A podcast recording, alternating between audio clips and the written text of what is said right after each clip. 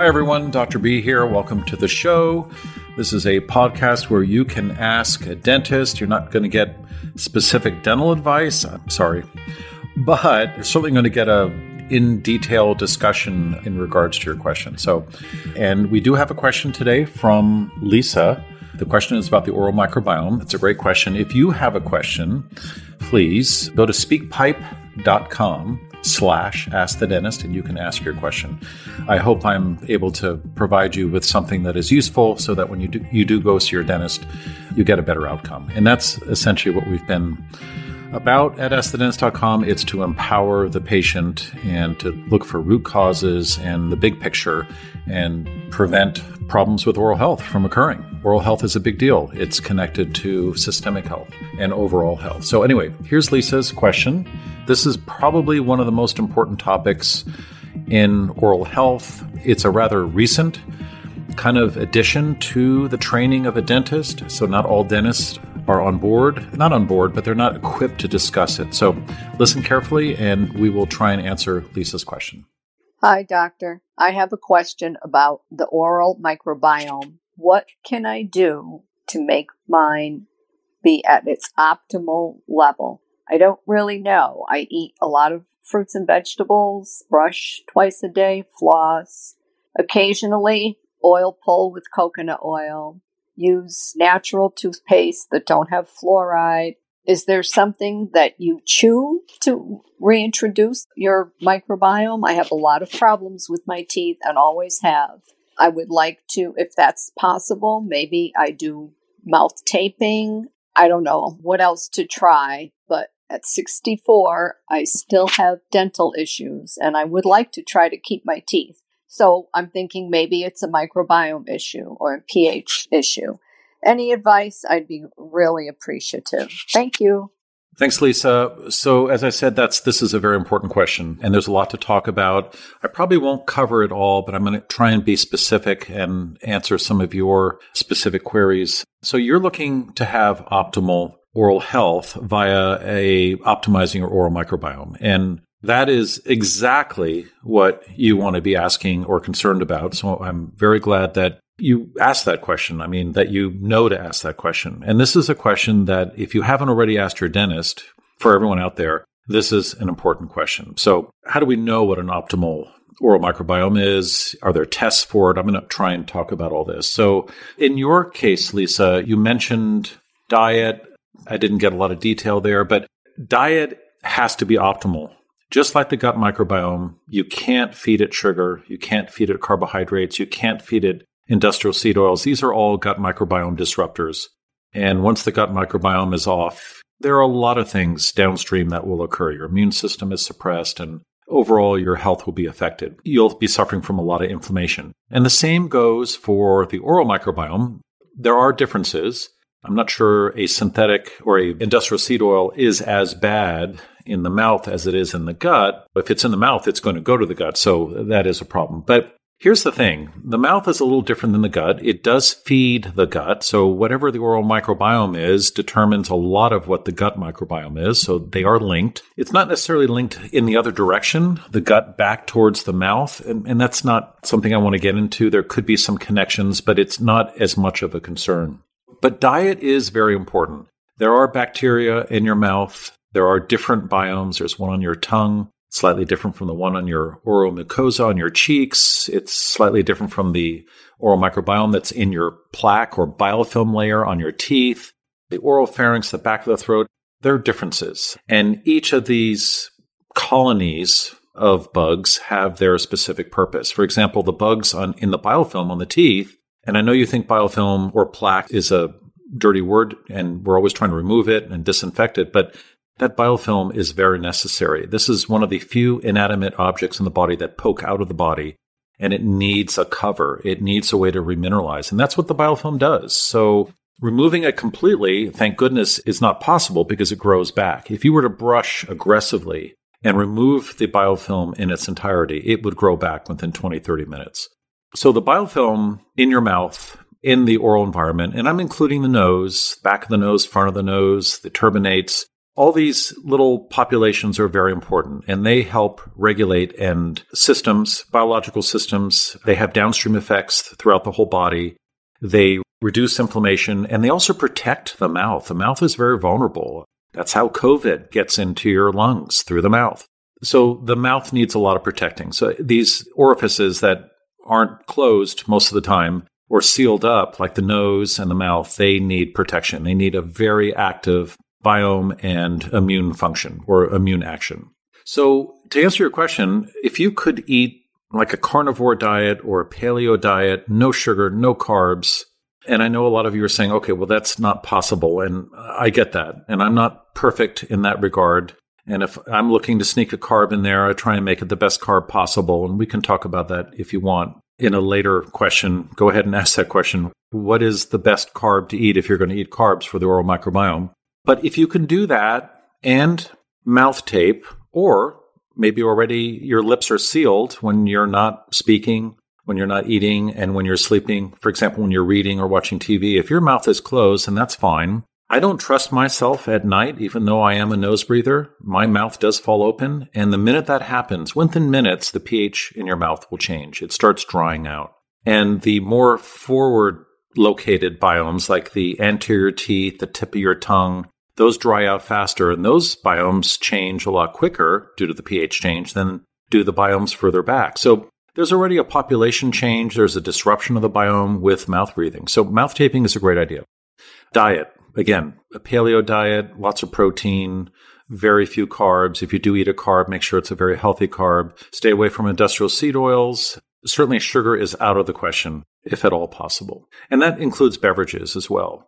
I noticed you said you eat a lot of fruits and vegetables. Vegetables are fine. Fruits have a lot of sugar in them. And I, again, the paleo diet does consider eating a lot of fruits as an issue.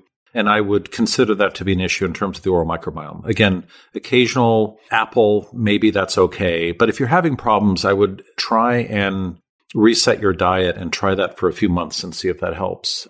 Genetics are always at play. Some teeth will decay more rapidly than others. It depends on how they form. That's a tough one. You have to talk to your dentist about that. Ask him or her if you have deeply invaginated grooves. The minute you start eating any kind of fermentable carbohydrate, those grooves will start decaying or demineralizing. If they dry out, even though you're not eating carbs, they could demineralize because you can't get in there with a toothbrush and toothpaste. You mentioned toothpaste. I would be very wary of toothpaste, especially toothpaste today, modern toothpaste.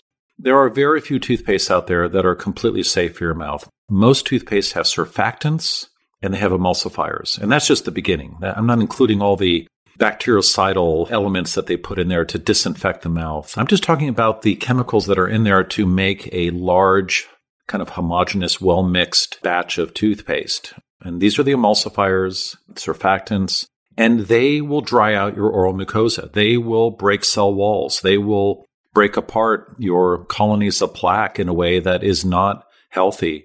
And that will disrupt your oral microbiome. The question is as to what degree, and it depends on the toothpaste, how often you use it. Do you have a dry mouth? If you do have a dry mouth, for how long? How long are those low pH events or acidic pH events?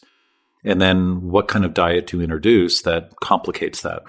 Uh, what kind of carbohydrate based diet or processed food diet will complicate that. So I've thrown a lot of things in there, probably not very well organized, but these are things that you have to consider when it comes to the oral microbiome. It's complicated, it's multifactorial, and this is why you really need to see a dentist that can have this conversation with you. And there are not a lot of them out there. I would seek out a functionally minded dentist. If you're interviewing dentists, you can ask, or looking for a dentist, you can ask the office manager your first contact with the office and and ask, you know, is the oral microbiome discussed in your office? And if they have to go running and back and ask the dentist, maybe that's a bad sign. But you can also go to our, we have a functional provider locator list on our website on askthedentist.com. It's on the upper right. It's a URL that is, is, is titled Find a Dentist. And these dentists are trained to look at that. Now, I mentioned testing and as a clinician, as a scientist, as a provider of healthcare, we're always looking for ways of verifying the work that we do. And, and unfortunately, we don't have clear cut ways of measuring whether your, and again, this refers back to your original question of whether your oral microbiome is optimal or not. And we're working on that. There are lots of tests out there, but it's all in how you interpret the results. And that's all over the map right now. So we at Ask the Dentist, we are really working on finding a test that works well. And we're not developing one necessarily, but we're looking for tests that functional providers can use to give a patient an idea on, on a regular basis. Every six months, you come in, you get a quick little test, and you can go home and sleep well knowing that your oral microbiome is set. It's the same story with the gut microbiome. How do you measure the gut microbiome? There are a lot of practitioners that are attempting this, and it's difficult to assay and to correlate with other tests and results and other practitioners and to know what is normal. And again, here's the clincher everyone is unique when it comes to their biome, whether it's the biome underneath your armpit or on your scalp. The brain now probably has a biome, lungs have a biome. Everyone's unique with their biome, the gut microbiome. So that makes things very complicated. So I probably didn't answer your question that well. I think I did give you a few tips on what to do. Stay away from fluoridated toothpaste. I think the thing I want to end with is toothpaste. That's typically where people have a problem with the oral microbiome. And they think they're doing a great job, but they're using a toothpaste that disrupts the biome every time they use it with these emulsifiers and surfactants. I would stop using toothpaste altogether because most toothpaste, even natural ones, have essential oils in them. That's bactericidal. They have these emulsifiers, even though they're natural emulsifiers or surfactants. Instead of sodium lauryl sulfate, it's a coconut derived emulsifier. I mean, it's a soap. That's what an emulsifier is. And so try that for a period of up to six months, maybe even 12 months. Brushing and flossing should be fine. My only reservation there is that you wouldn't be getting hydroxyapatite. That's an amazing biomimetic natural ingredient that you're seeing in toothpaste now. But you can get that in tablet form. So we have a product on our website. Go to products I like. Again, it's up on that upper right hand corner. It's a pull down menu. And there's a product there called Bite, B I T E, and they have that hydroxyapatite in tablet form. That's the only ingredient. Maybe there's some binders in there, but there's there are no emulsifiers. So chew on that two or three times a day. Don't use toothpaste. Brush and floss. Don't use a mouthwash. Keep your mouth closed, especially at night. Eat a perfect dental diet. Look at Steven Lin, DDS's book, The Dental Diet. Look to that for some guidance on what that dental diet is. And that should do it. Unless you've got inflammation in your mouth and some gum disease and you're getting cavities every other visit or every visit, you probably are okay. And if not, then you need to have this conversation and apply all this knowledge all at once and be vigilant. So again, Lisa, I hope that answers your question. It's a tough one, but I'm glad we're discussing it. It's something new. It's as new as the gut microbiome, and we know so little about it. But it's important that we discuss it because it's pretty much the root of all issues, most issues in oral health. If that's the case, then it's directly related to a lot of systemic issues as well, because we know that oral health and systemic health are intimately connected in so many different ways. So, anyway, I hope that answers the question about the oral microbiome. I'm sure I'm going to be discussing more of it with other questions, and I'll try and be more specific. We do have a lot of information on our website about the oral microbiome, and you're going to continue seeing a lot more as it comes down the pipe. Again, there are a lot of new studies coming out, and I am very excited to be discussing this as a dentist because it explains a lot, a lot of stuff that we didn't know about even 10 years ago. I certainly didn't get this in dental school. Anyway, that's it for our show today. If you'd like to ask me a question, like the one Lisa asked, very complicated question, uh, an important one, head to SpeakPipe, speakpipe.com slash ask the dentist.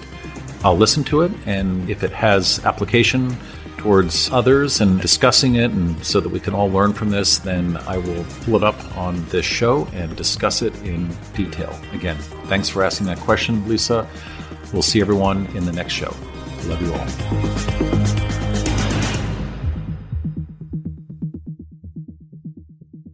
If you are enjoying this podcast, please take a moment to leave a review. This will help others discover the same oral health information that you've been using to optimize your overall health. As always, I appreciate your support and your reviews.